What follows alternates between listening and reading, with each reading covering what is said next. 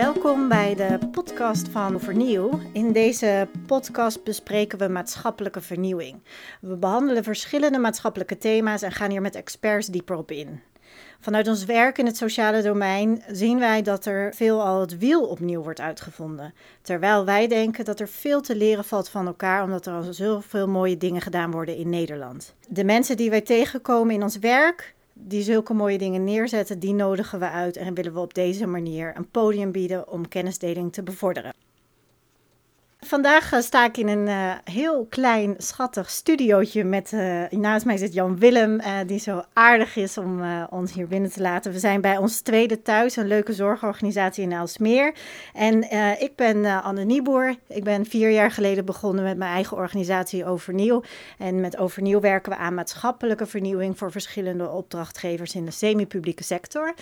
Waaronder ook uh, ons tweede thuis. Maar daar gaan we het vandaag niet over hebben. We gaan het vandaag uh, over kinderen en kinderen in armoede. En daarom uh, hebben wij de kinderombudsman uitgenodigd. Maar voordat ik hen aan het woord laat, wil ik ook nog even het woord geven aan, aan Claire. Claire is mijn collega en al eigenlijk vanaf de start begonnen bij Overnieuw. Dus die heeft er mooi aan meegebouwd.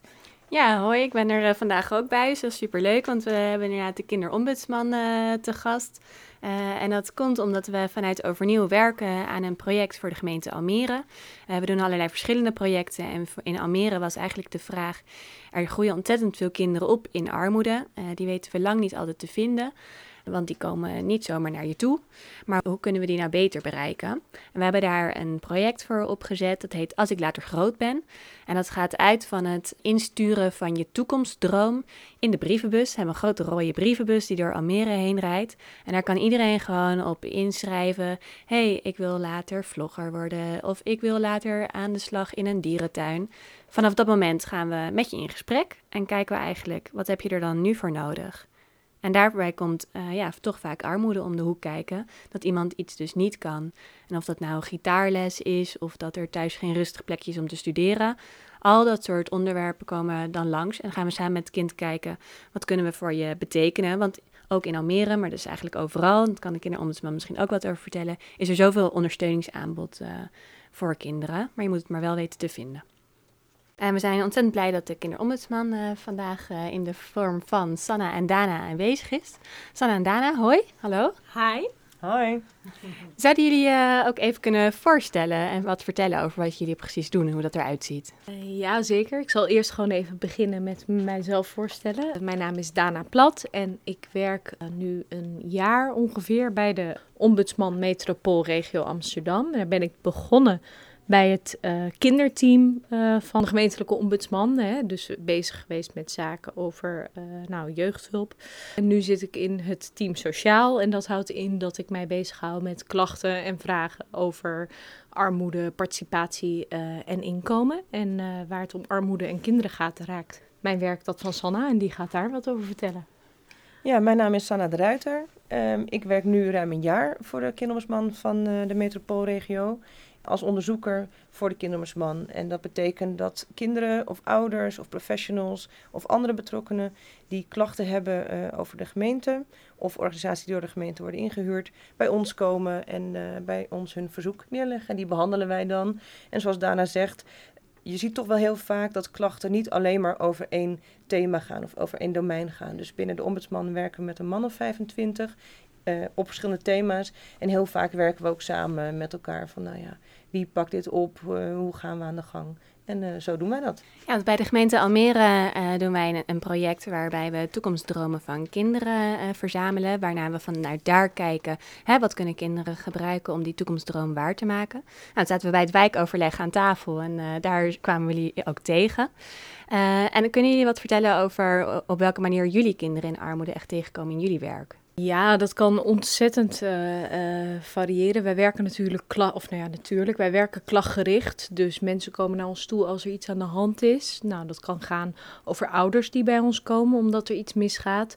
Uh, dat kunnen klachten zijn over het inkomen. Maar als er dan kinderen bij het gezin betrokken zijn, dan kunnen, gaan daar, ga je doorvragen. Hè? Worden alle potjes benut die er zijn? Wat zijn de mogelijkheden? Wij zijn wel heel erg van het denken in de, de, wat is de vraag achter de klacht en hoe kunnen we dat probleem oplossen. In plaats van droog zeggen van uw klacht is gegrond of ongegrond. Daarmee is een verzoeker nog niet altijd geholpen. Uh, maar we werken ook heel outreachend, dus we gaan ook bewust de wijk in. Zo, zo zijn we jullie ook tegengekomen. En uh, wat ik bedenk, wat me ook wel opvalt, is, uh, daar hebben wij met elkaar ook wel eens eerder over gesproken, van niet altijd is armoede het eerste waar je het over hebt. Uh, dat herkenden jullie volgens mij toen ook, maar dat is ook wel wat wij zien. Dat iemand met een, met een bepaalde klacht komt, waarbij het helemaal niet over gaat dat er te weinig geld is, maar al doende, al pratende, al onderzoekende, kom je erachter dat dat ook een uh, aspect is van de klacht.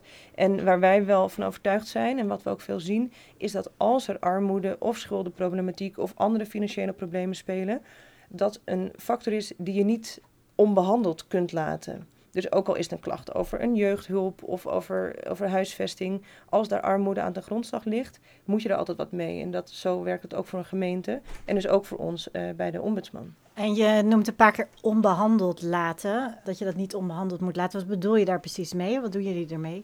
Nou ja, als wij, wat wij ermee doen, kijk, wij behandelen in dat uh, opzicht natuurlijk niet letterlijk de armoede, maar meer dat je bijvoorbeeld de aandacht ervoor vraagt. Wij, wij zien bijvoorbeeld wel eens als er, als er jeugdhulp betrokken is, dat daarnaar gekeken wordt. Er gaat mis met de opvoedvaardigheden bijvoorbeeld, of het gaat op school mis. Um, maar als daar in dat gezin heel veel armoede speelt en je doet daar niet iets mee, dus in, dat, in die zin dan onbehandeld laten. Je gaat daar niet ook kijken of er, of er hulpverlening voor nodig is, of er begeleiding voor nodig is, of alles wel in kaart is. Als je dat dus op die manier onbehandeld laat, dat je eigenlijk daarmee ook vaak de bron van problematiek en zorgen en stress niet aanpakt en daarmee dus ook het niet goed op kunt lossen. Ja, dus als ik het goed begrijp, en dat is ook wel wat wij herkennen in ons, uh, in ons werk in het project van Almere, dat als je dus niet naar de kern gaat, en, en de kern is vaak de armoede en de armoedeproblematiek, dan op de lange termijn heb je een gezin niet goed geholpen. En er is natuurlijk veel aandacht voor kinderen in armoede, mede door de Kleinsma-gelden die uh, aan uh, alle gemeenten gegeven zijn, ook met de opdracht, dit geld moet terechtkomen bij de kinderen. Die moeten er geholpen bij zijn. Hoe geef je dan uh, ja, echt de juiste hulp en zorg je ervoor dat ook problemen op de lange termijn opgelost zijn? Wat is jullie visie daarop? Nou, ik denk dat leveren in, in middelen en hand, handvatten veel, uh, heel waardevol is. Hè? Want wat je ziet is als er gewoon geld gegeven wordt, dan wordt het of valt het in de put met schulden. Hè, als er al sprake is van een, een, een, een schuldopverlening of als er, uh, nou dan nog niet eens zozeer, maar als er beslag is gelegd, dan valt dat weg. Uh, maar het gaat er ook om dat je mensen en, en gezinnen ook, ook handvatten geeft om hoe om te gaan met. En hoe doorbreek je die cirkel? En daar moet het echt om gaan. Dat is ook zo mooi aan uh, de Kleinsma-gelden. Hè? Levervoorzieningen die echt bij de kinderen terechtkomen. Die dus, waar de kinderen wat mee kunnen. Wat daar wel nog lastig is, is dat het dergelijke voorzieningen vaak ook toch wel gekoppeld worden aan het inkomen van ouders. Hè. Hebben kinderen er recht op? Hebben gezinnen daar recht op? En dan krijg je toch vaak wel weer te maken met arbitraire grenzen. Uh, en is, maakt het dan automatisch toch ook wel weer een beetje gevoelig voor de armoedeval. Waarin, stel je hebt net een tientje te veel verdiend, ik roep maar wat. Dan komt het kind er niet meer voor in aanmerking. En dat is ook wel een, dingetje waar wij mee bezig zijn. En over in gesprek zijn met gemeentes. Van goh, niet alleen Almere, maar breder. Van hoe kan je daar slim mee omgaan. Maar dat vind ik ook zo mooi aan het project wat jullie in Almere Haven hebben gedraaid, als ik later groot ben. Je ziet daarin echt dat, uh, hè, want er ligt toch best wel een, ja, een stigma op armoede. Hè. Armoede is, is je, bent, je bent een loser, je bent een sukkel. Hoe komt het nou zover? Het is je eigen schuld. Maar we weten inmiddels toch wel, het kan iedereen gebeuren. Uh, onlangs ook allerlei onderzoeken gepubliceerd, ook van de, de WRR met uh, de weten is nog geen doen. En de gevolgen die, die leven in stress en armoede met, je, met zich mee kunnen brengen. Wat maakt dat ouders niet altijd meer even de verstandige beslissingen maken. Uh, of de liefde en aandacht hebben die er thuis nodig zijn. En dat is ook eigenlijk wat uh, Sanna net zegt. Door daar ook in te investeren, door daar aandacht voor te hebben, door daar over voor te lichten, merk je dat je zodoende uh, de cirkel kan doorbreken. Ja, en het maakt het denk ik ook makkelijker soms als je in spullen geeft, dat de afweging niet gemaakt meer hoeft te worden. Koop ik er dit voor? Hè? Inderdaad, los ik mijn schulden ermee af? Of koop ik nieuwe schoenen voor mijn kind? Of koop ik een laptop. En dat is denk ik ook wel een van de voordelen. Ook, nou ja, wat Dana net zegt, er is natuurlijk al heel veel uit literatuur en het onderzoek bekend. En we weten ook dat dat soort besluitvorming allemaal heel ingewikkeld wordt. Als je weinig geld hebt, als je schulden hebt. Waar gebruik ik dat weinige geld dat ik heb voor? En dan denk ik dat dat het ook makkelijker kan maken voor mensen als het geen geld is, maar nou ja, je kan met, met uh, deze bon, als het ware, deze mail, kan je dit krijgen en daar kan je dat krijgen. En dat kinderen ook dat krijgen. Ja. En dat daarmee dus ook bedacht wordt, hè, dat daarmee is de insteek van als het later groot wordt zo mooi. Hè, wat, wat heb je nodig? En, of wat, wat is je droom? En wat heb je nodig om dat te bereiken? En even dat negatieve eruit. Dat vind ik ook wel belangrijk hoor. Ja, dat is eigenlijk iets wat je in de net ook al eventjes zei. Hè? Van mensen komen vaak niet met, hé, hey, ik ben arm, maar het gaat vaak ergens anders om. En dat is inderdaad wat we bij Als ik later groot ben ook wel zien. Dat kinderen worden aangesproken op die toekomstdroom. Hè? Wat wil je later worden? Maar er komen natuurlijk ook dingen uit van, nou, ik eh, wil gewoon ontzettend graag gaan zwemmen, bijvoorbeeld. En dat is een uh, eerste stapje richting het gesprek. En vanuit daar kijk je verder. En vanuit daar win je ook wat vertrouwen. Omdat dat ook zo belangrijk is, denk ik. Ja, daar sluit ik me volledig bij aan. En ik vond het ook heel mooi dat jullie zeiden: we gebruiken het woord armoede helemaal niet om mensen te bereiken. Uh, we gaan juist vanuit die positiviteit, vanuit die dromen denken. En dan komt, als je maar goed genoeg luistert en goed genoeg aandacht hebt, komt dat achterliggende verhaal vanzelf wel. En zo belangrijk, hè, van je mag, je mag ook meedoen. Want dat is belangrijk. Die, die eigenwaarde, jij doet er ook toe. Wat jij wil, dat hoort er ook, dat, dat hoort ook te kunnen. En uh, jouw afkomst of, of achtergrond hoort daar geen belemmering in te zijn. Ik denk dat we toch een land zijn van gelijke kansen voor iedereen, ook kinderen. Of juist kinderen, ja. Ja, we, we zagen elkaar uh, natuurlijk voor het eerst bij het wijkteam. Daar werd ook gesproken over uh, dat het soms ook zo lastig is wat betreft het bereik met kinderen. Dan ben je eenmaal achter die voordeur en dan vinden mensen het toch spannend om uh, toe te geven van wat er goed gaat in een huishouden en wat minder goed gaat. En al helemaal als het op het vlak van kinderen uh, komt. Wat zijn nou methodieken die zouden kunnen helpen? Nou, ik weet niet of ik nou hele specifieke methodieken zou, zou kunnen noemen, maar ik denk juist dat de kracht wel ligt bij het achter die voordeur komen. Want beleid wordt natuurlijk op een hoger niveau, op wat meer afstand uh, gemaakt. Terwijl um, de mensen uit het wijkteam degene zijn die veel praten met mensen die achter die voordeur komen. En die misschien wel ook een, een vertrouwensband opbouwen met mensen, waardoor ze verder kunnen kijken. Kijk, soms denken we dat we kunnen zien aan iemand dat die arm is. En dan, en dan denk je, oh, als ik het zie, dan kan ik je wat aanbieden. En dan kan ik je dit foldertje geven of iets dergelijks. Of iemand vindt het zelf wel. Maar ik denk juist achter de voordeur, als je dan bij iemand thuis komt en je ziet dat het heel, dat het heel mager uh, is qua meubelstukken of iets dergelijks. Of het licht is niet aan. Dat je dan opeens kan denken, hé, hey, uh, hier is wat aan de hand. Maar met, met iets zien, dan ben je er natuurlijk nog niet. Hè? Dat is ook onze ervaring. Je moet echt een vertrouwen en veiligheidsband opbouwen. En dat kost uh, tijd tussen een wijkteam of binnen ons project ook. Het duurt gewoon even voordat mensen over de brug durven te komen. Er zit natuurlijk veel schaamte.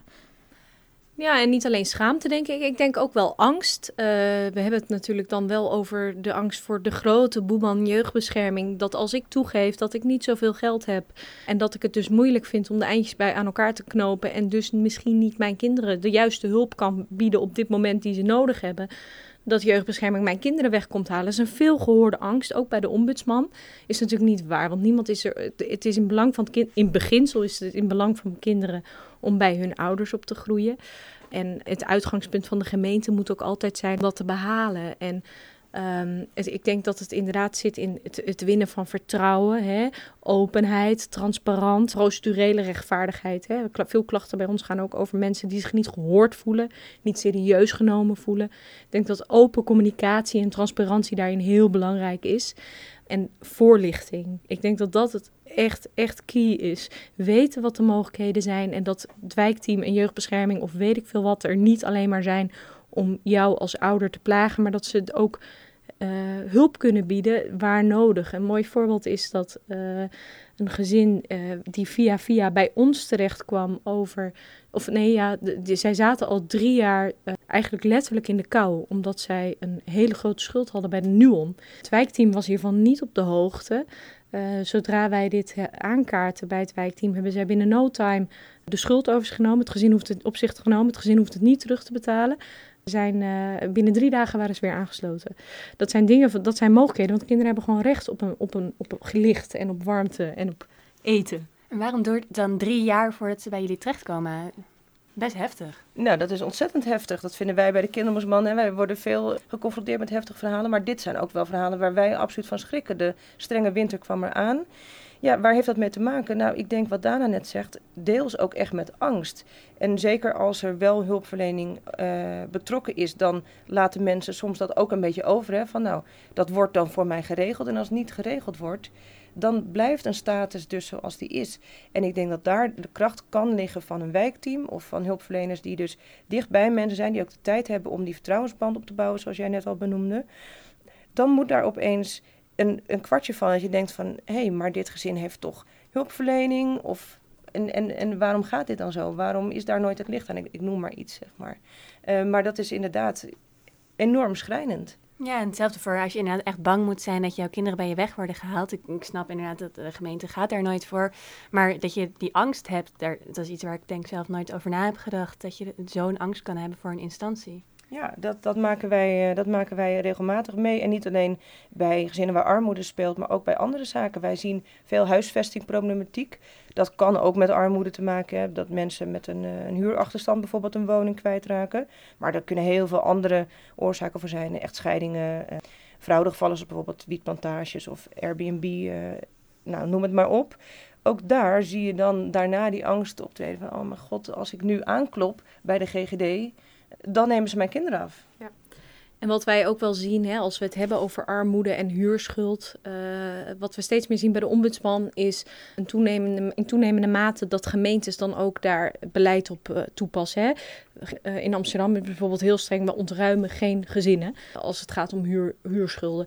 wat de gemeente dan doet, is vaak ook gewoon de huurschuld overnemen. Al dan niet dat zij de schuldeiser worden en dan een betalingsregeling gaan treffen, maar al maar te voorkomen dat de kinderen op straat belanden. Want de maatschappelijke kosten, stel je neemt een huurschuld of een hypotheekachterstand van 15.000 euro over. Als we het hebben over de jaarlijkse maatschappelijke kosten dat een gezin met zich meebrengt wat ontruimd wordt, nou die zullen veel hoger liggen. Alleen al in de opvang, maar denk ook aan de gevolgen die het heeft voor de kinderen, de jeugdhulp en de jeugdbescherming eventueel, wat daar allemaal op moet gaan zitten. Nou, dat, dat kost wat. Ja, ja, ja je, je moet het wel allemaal net weten dat zulke regelingen er zijn of dat het beleid er is. Maar ook al wat je eerder aangaf, van, uh, je moet maar net weten als wijkteam hoe je goed dat gesprek aan moet gaan. En dat is ook wel iets wat, wat wij ook vaak zien en vaak de vraag terugkrijgen van ja, hoe, hoe kunnen we nou wat beter ook aan kennisuitwisseling gaan doen en aan, geleerde lessen delen. Want uh, het begon al een beetje met er, speelt altijd veel meer binnen een gezin, maar daarachter zit dat armoede. En daarachter uh, is uh, eigenlijk de problematiek die je zou moeten oplossen voor de lange termijn om die maatschappelijke kosten laag te houden. Maar ja, ook omdat natuurlijk iedereen recht heeft om met gelijke kansen op te groeien. Um, ja, wat zouden jullie instanties aanraden als ze wat meer aan kennis- en uh, lessenuitwisseling zouden willen doen? Nou, op gemeentelijk niveau zijn wij altijd, wij ons altijd hard om uh, zo ontkokerd mogelijk te denken. Dus zorg voor veel overleg tussen de verschillende kokers. Uh, bespreek casuïstiek met alle betrokkenen. Zorg dat je weet wie er betrokken is. Weet van elkaar wat je, wat je kan en wat je niet kan. En uh, in aanvulling op wat je net vroeg, bijvoorbeeld wat de kracht kan zijn van het wijkteam. Ik denk als, als mensen in een wijkteam weten wat er eigenlijk allemaal kan, want er kan namelijk best wel heel vaak iets. Beleid geeft heel vaak wel mogelijkheden tot uitzonderingen als je dat goed beargumenteert, als de situatie daartoe, uh, daarom vraagt, zeg maar, dan kan er wel heel erg afgeweken worden van beleid. En ik denk als er binnen een wijkteam die durf en die kennis daar is, dat vanuit daar ook misschien wel die impuls ingezet kan worden naar beleid toe, naar wethouders toe, misschien wel naar het Rijk toe of naar andere gemeentes toe, om ook te vragen. Maar die, de kern is dus een beetje het wijkteam. Ik hoor dat uh, wel vaker naar voren komen als de tool om uh, mensen vooruit te helpen. Nou, het is natuurlijk met de decentralisatie zijn de wijkteams echt de toegang tot hulp geworden. Uh, dus als het gaat om hulpvragen, dan is de, zijn de wijkteam de laagdrempelige toegang. Kijk, het wijkteam die, die schrijft uiteindelijk dan een indicatie voor hulp uit, maar je kan daar ook voor wat meer uh, laagdrempeligere vragen, kan je daar ook terecht. En ze kunnen je ook de goede kant op wijzen. Uh, dus we hebben het nu steeds heel specifiek over de wijkteams, maar het kan bijvoorbeeld ook gaan om een wat meer een ambtenaar die bij de gemeente zelf op, eh, op het stadhuis zit, die een besluit geeft over uh, het al dan niet toekennen van een uitkering of het al dan niet toekennen van een bijzondere leenbijstand. Ja, en ik denk, uh, ik denk dat op ander niveau dat wij ook vanuit de ombudsmannen landelijk daar ook wel een rol in spelen. Je hebt natuurlijk de landelijke ombudsman en landelijke kinderombudsman. Dan zijn er een hele hoop gemeentes met een eigen ombudsman en er zijn een aantal gemeentes met een eigen kinderombudsman. Op dat niveau zijn er ook veel overleggen van wat speelt er bij jullie? Uh, hebben jullie nog onderzoeken gedaan? Een ombudsman mag ook onderzoek uit eigen beweging doen, zoals het heet. Dus als je iets ziet gebeuren in jouw gemeente of jouw regio, dat je daar wat mee doet.